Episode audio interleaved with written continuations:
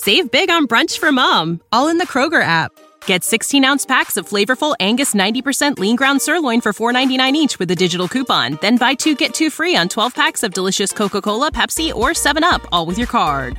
Shop these deals at your local Kroger, less than 5 miles away. Or tap the screen now to download the Kroger app to save big today. Kroger, fresh for everyone. Prices and product availability subject to change. Restrictions apply. See site for details.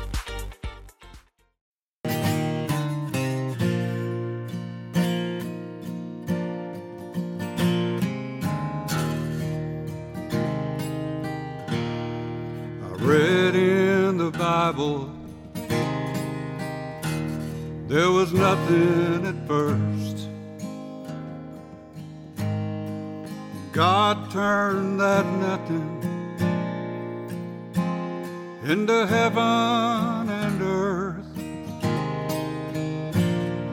and all of creation in 6 days and nights. And just before Sunday, he turned on the lights. Then he made horses for cowboys to ride, loyal companions,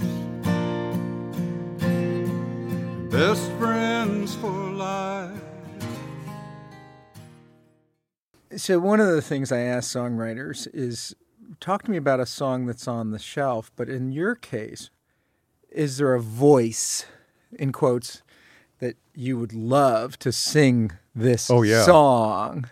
Yeah, when I write myself, I write more by myself. When I was signed with George's company, I felt an obligation to co-write. That's corporate stuff and it's business.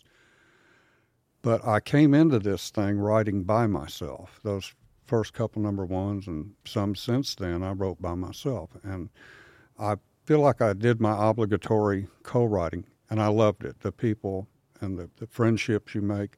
But I have since come back to writing by myself. When I do that, I write the song for the song. When I get inspired, I write for the song. Then I cast it. It's kind of like you read a novel and then you go, Tom Cruise would play this lead part great. You don't consider that when you're writing the novel. You wait till it's written, and then you pick your cast. That's how I do my songs. And yes, I have one called Then He Made Horses. Tell me about the song first, and then I want to know who the cast. George Strait introduced me to rodeo. I loved the rodeo. I used to go every year in San Antonio in February and watch the rodeo. But George does this roping thing, and they were kind enough to invite me to that, where I got to know these cowboys, not just watch them from a distance, but watch them prepare, watch them compete, watch them win, watch them lose, watch them interact with each other. And I learned that they're athletes, for one thing. They're not little hicks from out there on the farm. They're solid as a rock. They're tough guys. And gals, too. Man, those barrel riders and barrel racing, I guess. I love all that stuff. These are in-shape people, and I admired that so much, but mostly I admired their relationship with their horses, with their animals. It's almost like they were family. It wasn't, this is my pet horse. I mean, there's a bond there. I admired that bonding between these cowboys, cowgirls, and their horses. Well, fast forward about 15 years, I got involved with the Florida Restaurant and Lodging Association after the BP oil spill, the Event Horizon thing. What was that called? The Deep Horizon. Gulf. And we just called it the BP oil spill. Yeah. But that damaged tourism so much, and the Florida Restaurant and Lodging Association, a woman named Carol Dover, reached out to songwriters here to bring us down to try to rebuild the tourism by putting songwriters in festivals, just creating festivals all over the Gulf Coast, and generated a little bit of tourism like that.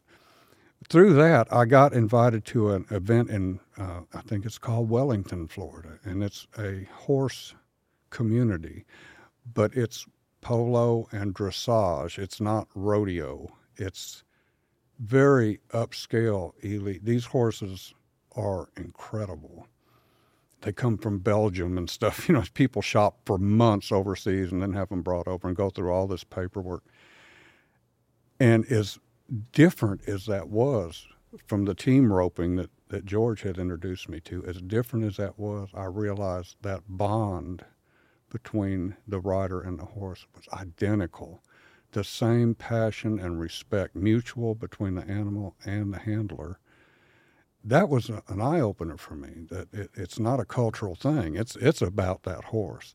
While I was in Wellington, Carol Dover, who had introduced me to all this stuff from the Florida Restaurant and Lodging, had a horse she had brought over from Belgium, I believe, named Rocco, and that horse did not take to her. She had it for a couple years, and it just wasn't working out, and she had to sell him. She found a wonderful buyer, but she had to part with that horse. And the exchange time was while we were in Wellington, and watching her part with that horse was incredibly sad, knowing this bond that they had. And I was, in my mind, watching this cowboy from Texas separate himself from his horse. And it just, so I wanted to write a song that was a tribute. I didn't want to. I was inspired to, and when it calls, you just have to do it. That kind of speaks to that bond, that it's a lifelong bond. And so that's what Then He Made Horses. It's basically God made everything in 6 days, and then He made horses for cowboys. And that when He made cowboys, He gave them this kind of a tough life, so He gave them horses to ride that trail with. And, you know, so it's a tribute to horses and also the people that love them. And I love the song. Commercially, I don't know. It's three-quarter time, which they would call a waltz, and they would hate it. But it's really 6/8 time, which is similar.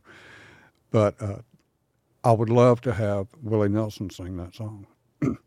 I think George could do it, but, I mean, George can sing anything. But Willie is... to me, more of a cowboy, and George is rodeo-type cowboy. There's kind of two different personalities there. Willie's the kind of guy you think he was born maybe 100 years late, because he would have fit into the West really well, the Wild West.